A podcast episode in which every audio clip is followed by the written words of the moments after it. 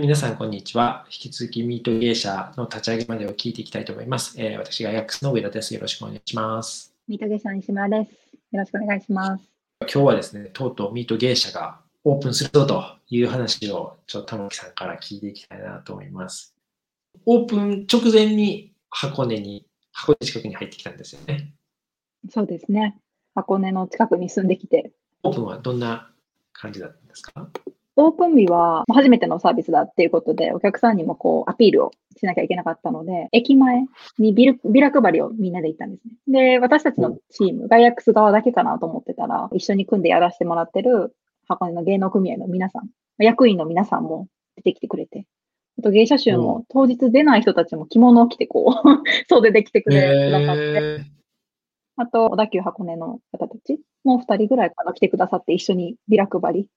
ビラ足りなくなったんで、オフィスで戻って、あの。チラシを印刷して持ってきてくれたりとかして、みんなが手伝ってくれえました。ーうん。とうとう始まるぞ感あるね。ありましたね、その時。私、あんまり箱根って前回も話したかなと思うんですけど、行ったことなかったんですけど、すごいなって、もう人が溢れてる状態で、平日だったのに、2019年11月、12月ぐらい。そうですね。2019年11月ですね。うんで当時、あの、その年の10月の末、なのでオープンの1週間前に、あの台風19号が箱根にぶつかって、箱根の登山鉄道が止まってしまってたんです。で登山鉄道っていうと、まあ、箱根の主要なこう交通機関というか、そうだね。全部止まって、しかも、まあ、目玉の大涌谷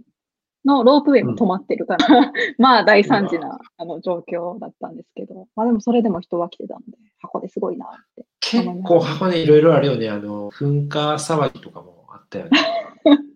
自然とね、本当隣り合わせで。うん当時はじゃあ、平日でも外国人、え日本人？えど、どういう感じでした？やっぱり平日の方が海外のあの方の割合は多めで、やっぱり週末とか関係なしに旅行してらっしゃるんで、その時平日でもまあ 3, 3割、4割ぐらいうん。いましたね。玉木さんとしては月間、これまでガイド事業の方で、お客さんの数としては、まあ、数百人ぐらい来ていただいたんですよ、ね。一番の時で、そうですね、500人はいかなかったですね。400人強ぐらいっていう感じですね。はい月間それぐらい来ていただいている中、ちょっとさらに新規事業するぞっていうことで、芸者賞をスタートさせて、どねどれぐらいの人数にしようかなと思ってたんです目標ですか？目目標標が、とその当時は1日に2回やってて、で1開催に30人、40人入ればいいなと思ってました。うんで、かけるねうん、ほぼ毎日開催なので、30日、30日か。海まあ、外せ1000とか2000とか。2000、2000、3000、はい。じゃあ、これまでは数百人の規模でビジネスやってたけれども、とうとう箱根でこう、ね、しっかりしたこう鍵盤、会場があって、下車手の皆さんも一緒にチラシ配りしてくれて、1000人、2000人行くぞという感じで、で最初はどんな感じだったんですか？それで、そう思ってスタートさせて。最初は11月の1ヶ月目は200人ぐらいでしたね、結局。週に4回やっていて、で、1日うん2回開催かな。で、200人ぐらいでした。じゃあ、なかなかまあまあな感じで。そうですね。まず、事前の告知っていう部分は全然できてなかったなっていうふうに反省はしていて、まあ、かなりビラ配りにこう頼ってしまってた部分はすごくあったので、最初の方はちょっと大丈夫かなっていう、1日目がまさかのそん頑張って、あのーお客さんが1人しか来なかったんですよ。っていうところからなる1人しか来なかったんですよ。1日目。ほど。そうなんです。寂で、そしい。っからの、大丈夫かな？不安だな？からの、まあ、なんとか1ヶ月は200人来たっていう感じだったので。うん人とかやったら、その芸者手の皆さんとかもビビってたんじゃないですか？言ってましたね。よし、もう大丈夫、これっていう感じであります。もういけます、いけますって私言ってた身からすると、もう行くしかないなという感じですよね。当時、芸者集の皆さんと、まあ、組合の皆さんとお話ししてて、始まってから知ったことだったんですけど、全員が全員やる気で、乗り気でスタートっていうとそうではなくて、役役員の皆様って、えっと、芸者集150人で、他にその、沖屋の、えっと、芸者集を雇ってるお母さんたちがだいたい30名ぐらいいて、で、30名の中の4人が役員さん。で、私たちがずっと喋ってたのはその役員さんたちで。役員さんのたちは、これからはイベントをやって、既存のお客さん以外の人にも芸者集の文化を楽しんでもらうべきだよねって思ってたんですけど、それ以外の人は全くそれは思ってなかったっていうことを、イベントが始まってから知ったんです。なるほど。ですごくこの組織がトップダウンかっていうとそうではなくて、芸者集がメインだし、それをサポートしているのが30名の、ね、雇ってる沖屋のお母さんたちだし、全員のこう賛成がないとすごくこうやりづらい雰囲気も最初はありましたね。それまでやっぱり、向こうの下車種の皆さんとはそんな会話したことなかったんですよね。そうですね。もう、お仕事上のやりとりっていう、こういうことしてくださいね、みたいな話はしてた。でも、本音でというか、話すことはなかったですね。うん、そんな感じで、ミート芸者のショーがオープンしたわけですが、そっからですよね、こうコロナがやってくるのが。来ましたね。コロナが。でもまさにこうオープンしてしばらく後ってこと、そうですね。ただ、11月、12月が一応仮開催っていうことで、どんなもんか見てみようっていう感じの開催で、で1月がまあバタバタ芸者集の方のこう大きなイベントとかがあったので、一旦休んでもうちょっと準備をしようっていう期間にしてて、で、2月からにしようっていう時期だったんですよ。で、本稼働始まったら、まあ、中国の武漢でね、コロナが流行ってるぞ、ニュースがあって、箱根の芸能組合の方からは、やっぱり私たちも海外の旅行者を入れてるっていうところで、まあ、怖がられてた方もいらっしゃって、本当に入れるのって、どういう対策するのみたいなことは話し合ってて、で、その中でもまあ、超停止した方がいいんじゃないかなっていう話はあったんですけど、まあ、こっちとしては、ので、ギリギリまでちょっと開催しましょうっていうことにしてたんですけど、3月にている前ですね、2月の末ぐらいになるともう旅行者が全然箱根にはいない状態になりましたね。うん、じゃあ2月はちょっとだけ開催していたちょっとだけやってました。週末だけだったんですけど、うん、2週間ぐらいは頑張ってましたね。やるのもやめるのも連絡とか大変ですよね。連絡とか大変ですね。やるやらない、やる、やらないってね、してると。大変だし、判断もつきようにもつけられないみたいなところはありましたね。うん、基準がない。実際、やるとなっても、こうね、やりますっつって客が来てくれるようなサービスでもなく、事前にこう予約を受けたりとか、そもそもホテルさんとかにやりますからちょっと集客お願いしますよとかって言ってたと思うんですけど、そのあたりどうしてたんですか、うん、その時は今ほどそんなに提携はしてなかったので、ただ、チラシをね、こう置いていただいてたりとか、少しは。うん、あとは、あの、駅前にポスターを貼ってるとか、まあそういうことはあったので、まあその辺のね、あの営業活動も下手にできないし、その時期は。うん。まあ早くこう判断をして、しなきゃいけないなと思ってましたけど、基準もないしっていうところではありましたね。うん、まあただ一個の基準として置いてたのをギリギリまでやるぞというふうには思ってはいましたけどね。うん。なんかその時も完全停止した時の玉木さんの感情としてはどんなやったんですか？じゃあ、あの、緊急事態宣言が出る前に停止にはしてたんです。っていうのも、やっぱりその観光地にいると、ニュースにやっぱりこう、世論っていうか、皆さんのこう気持ち的に引っ張られる部分があるんじゃないかなと思ってて、騒がれてるからあんまり外行けないんじゃないかとか、人を、旅行したらいけないんじゃないかみたいな。なので、箱根自体のこう人は減っていたので、イベントやっちゃいけない状況じゃないけど、人がいないから停止しようかっていうことで、緊急事態宣言出る前に早めに停止にはしてたんですけど、その時は本当に停止しかったんじゃないかなとか、もっとできたことあるんじゃないかなっていうふうには、悩みましたね。だからまあ、緊急事態宣言出てからはまあ、諦めがついついたというか、まあ、やれることはね、ここでもが仕方がないなっていうふうには、ストンって落ちたこともありつつ、授業の全体を見ると、こう、なんだろうな、とんでもない時期に始めたなっていうふうには思いましたね。その時には、やっぱりあの、組合さんとの連絡は途絶えさせたらいけないというか、あの、一切連絡を取らないっていうにもなってもいけないなと思ってたので、連絡を取り合ってたんです。で、その中で、ちょっとでもこう広報的にというか PR できることがないかなっていうので YouTube 動画を撮ってみたりとか、クラウドファンディングをこういうとここういう時にできないかな、みたいな話をしてたんです。うん。向こう的にはそういうとかって、こう、疎遠なものだったりするので、うーん、どうなんだろう、みたいなあの反応ではあったんですけど、5月中旬になって、 Zoom 飲み会ってちょっと流行ったじゃないですか。そう。Zoom 飲み会に、その、芸者を呼べるっていうのは結構面白いんじゃないかみたいなと思って、で、役員さんに全員集まってもらって、その時やりましょうっていう話をしたんです。で、やっぱり、こう、オンラインはどうなんだろうみたいな反応では皆さんあったんですけど、組合長が、あの、これをやってみようっていう、今できることってうんないし、新しいことやってみようよみたいな一声で言ってくださって、で、そこから、あの、オンライン芸者が、うん、始まりましたね。すごい。なかなか彼ら、彼女らからすると、謎、謎ですもんね。オンライン飲み会とか。ネット業界にいても、まだしっくりこないところ、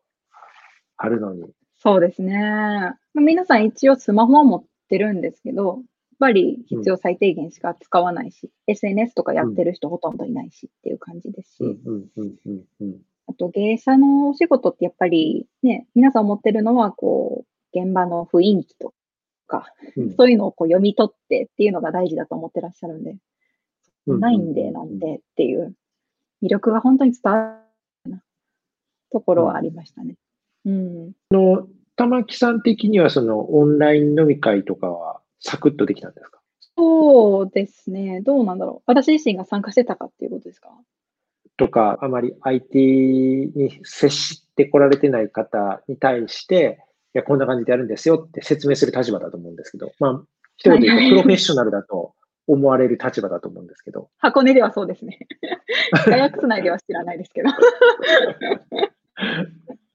一丁前にあの説明させてもらってます。そうですね。なるほど。その時は本当、芸者衆にはもう Zoom の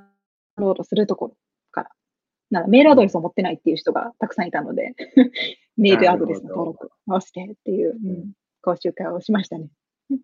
えーオンライン芸者っていうのは、そんな感じでドタバタの中初めてなんとか立ち上がったんですかね？そうですね。まあ、でも、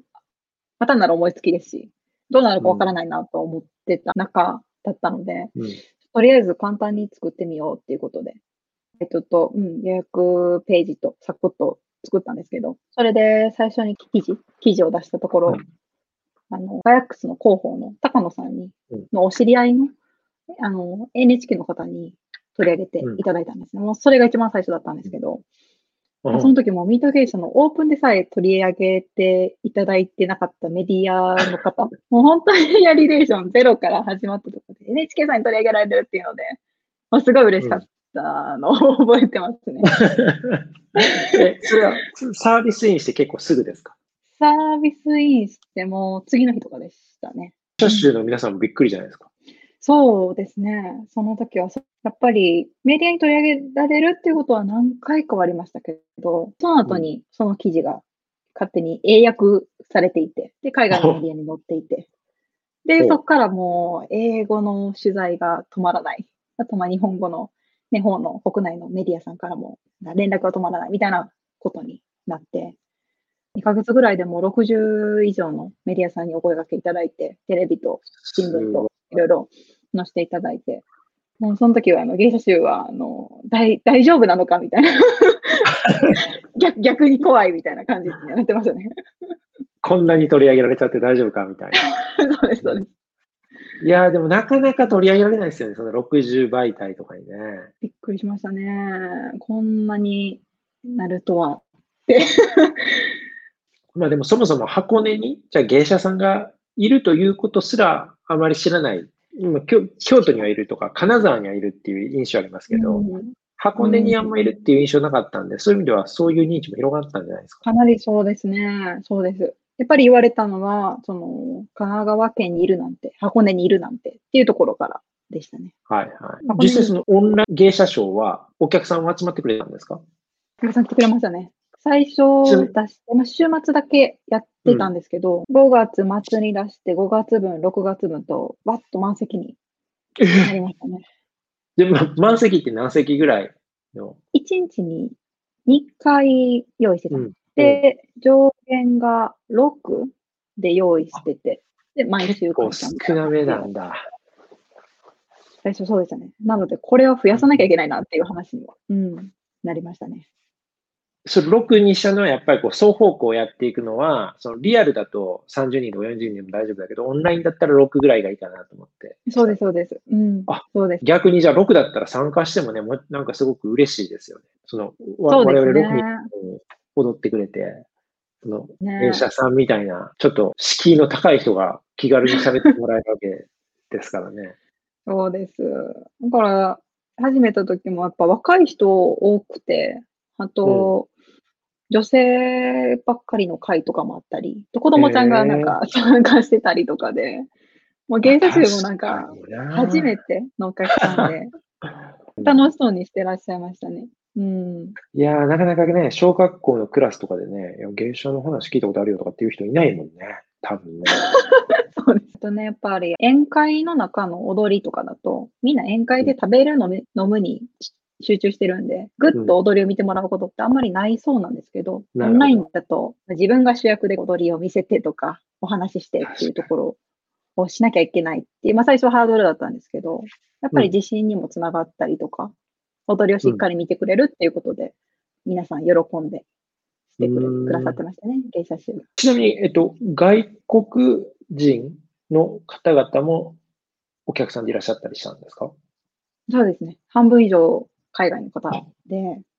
すごい。うん、もうこれが私すごい嬉しかったんですけど、やっぱりその前の事業だと国際的な OTA ですよね。Airbnb さんとか、トリップアドバイザーさんとかに載せて、やっと海外の方に自社の商品がリーチできるっていうような売り方が主流だと思うんですけど、今回だとそういう OTA さんにも全然載せてないし、まあ、広告費もなしだし、取り上げてもらって指名買いしてもらえるっていうのがなんかこう黒船を倒した感じがして 嬉しかった、嬉しかったです、これは。じゃあコロナでもう、その街並みには人が消えていったけれども、まあ、オンライン、ズームでのショーというので、これはいけるかもと思ってたって感じですか？そうですね。ですし、もうこんなに PR に苦しんでたというか、どうやったらいいんだろう。やっぱりあのベンチャー広報のね、野沢さんにもご相談させてもらってたり、メディアリレーション大事だよみたいな言われるんですけど、いや、一つもつながりないところかどうしようみたいな思ってたところはあったんですけど、こんなに取り上げていただいたことで、一つの自信というか、いうん一歩というか、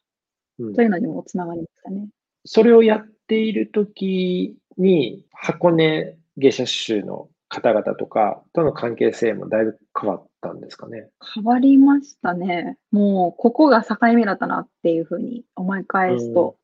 思いますね。なるほどねやっぱり、外部から来て、なんやかんや言うてるわ、みたいな、あの、最初は雰囲気うんうんうんだったと思いますし、あの、本当に芸者集のこと分かってんのか、みたいな、分かってんのかっていうのもあれですね。うん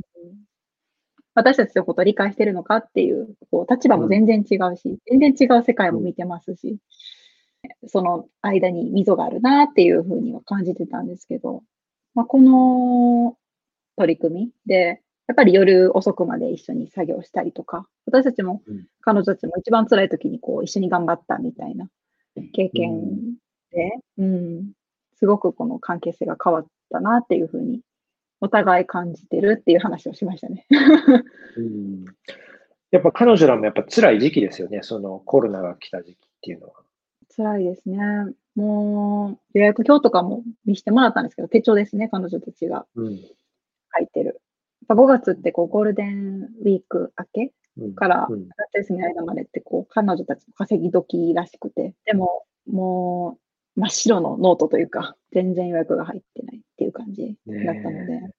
うん、いや、コロナの最中にまず旅行行くかっつったら行かないけど、まあ、仮に行くとして温泉行くかっつったら行かないし、まあ、仮に温泉行ったとして、じゃあ芸者さん呼ぶかっつったら絶対呼ばないもんね。そうですね。うんやっぱり彼女たちのね、お客さんって団体の会社のお客さんとかなんで、宴会したじゃん団しちゃダメっはい。て言われて、ね。一方、玉木さんは玉木さんで、ショービジネスももちろんできないし、ガイドビジネスの方もできない状態ですよね。そうですね。まあ、その時はもう撤退というか、ガイド事業の方は閉じかけてはいたんですけど、うん。もう小ビジネスもできないし、もはやガイド事業なんてインバウンドのお客さんだけターゲットにしてたので、もう日本にはいいらっしゃらないね、状態だったので、手の打ちようがないっていう感じでしたね。まあ、玉木さんからするとね、こうガイド事業であらかたこう基盤を作って、で、さらに箱根で芸者ショーをやろうかって言ってる中、その基盤の方が消滅してしまい、まあ、玉木さんも辛いところで、まあ、確かに辛い中でやってみたオンラインショーが結構当たったっていうのはすごい嬉しいことですよね。嬉しかったですね。うん。で、ショーのビジネスはでどうなったんですか？オンラインショーのビジネスは。オンライン上のビジネスは今も随時受付っていう感じではあるんですけど、結構団体さんからの,、あの予約が今はほとんどで、この間あの、JICA さんから世界各国の観光大使の方々向けに、うん。あの芸者集のオンラインを見せてほしいみたいなお偉があったりとか、へー。結構こうやって有名になったんで、それの影響でちょこちょこオーダーが入るようになったんですね。そうですね。あと、この間も登壇にも呼んでいただけることにもなって、なんかね、あの、見ていただいてる方には見ていただいてたんだなっていうふうに思いますうんね。ありがたいですね。まあ、もともと日本のファン、世界中に多いですし、やっぱこう、芸者さんって、すごい憧れのね、本当そうです、憧れの世界で。うん、うん。着物着て登場する人とかもね、いたり。日本舞踊踊るから三味線弾いてくれみたいな芸者集に言う人とかいたり 海海外、すごいな。日本ラバーズ。とはいえね、あの、やっぱビジネスで見ると、リアルに来るのとオンラインのビジネスって全然違いますよね。そうですね。本当オンラインの方は特に流行り出したものだったので、そんなに高く設定もできないなっていうところで、うん。普通芸者集呼ぶってなると2時間2万円からなんですけど、うん。今回30分1500円でっていう価格でもう、ほとんど利益が出てない状態で渡したので、ほぼほぼもう PR でコスパが良かったなっていう見方で。いや、まあ、オンラインはね、僕ら、まあ、ガイクスもいろんな体験サービスしたり、まあ、それこそオンラインのセミナーとかやったりしますけど、やっぱりリアルなセミナーとかは別に2万、3万当たり前だけど、オンラインになった瞬間、え有料ですかって言われちゃうし、うんコンテンツ量がやっぱ半端なく多いし、あともう一個はこう、オンラインのサービスになると、リアルタイムに人が対応してるにもかかわらず、若干アーカイブと戦わなければならない。つまりこう、YouTube に上がってる動画に比べて、じゃあ何倍面白いの？そこにリアルに人がいるからさ、みたいなになってくると、やっぱこう、なかなか高値の値段はつけづらいなっていうのはありますよね。だから予約がいっぱい入ったっていう意味ではもうちょっと高くてもよかったのかもしれないけど、まあ、それでもやっぱり上限は多分あったんだろうね。1500円、まあまあそんなもんかもしれないなっていう気がするね。そうですね。うん。オンラインサービスの中だと高い方という、30分ね1500円っていう感じだと思うんですけどね。そうね。このコロナでね、こう、どういうビジネスを展開していったらいいか。まあ、もともと我々我々が EC サイトとかやってたらね、こう何も気にせず、ただただ売り上げの売るだけなんだけど、リアルでコスト構造が違って、ビジネスやってた中で、オンラインで当ててもしんどいっていうね。そうですね。では、本日は以上で終わりたいと思います。どうもありがとうございました。ありがとうございました。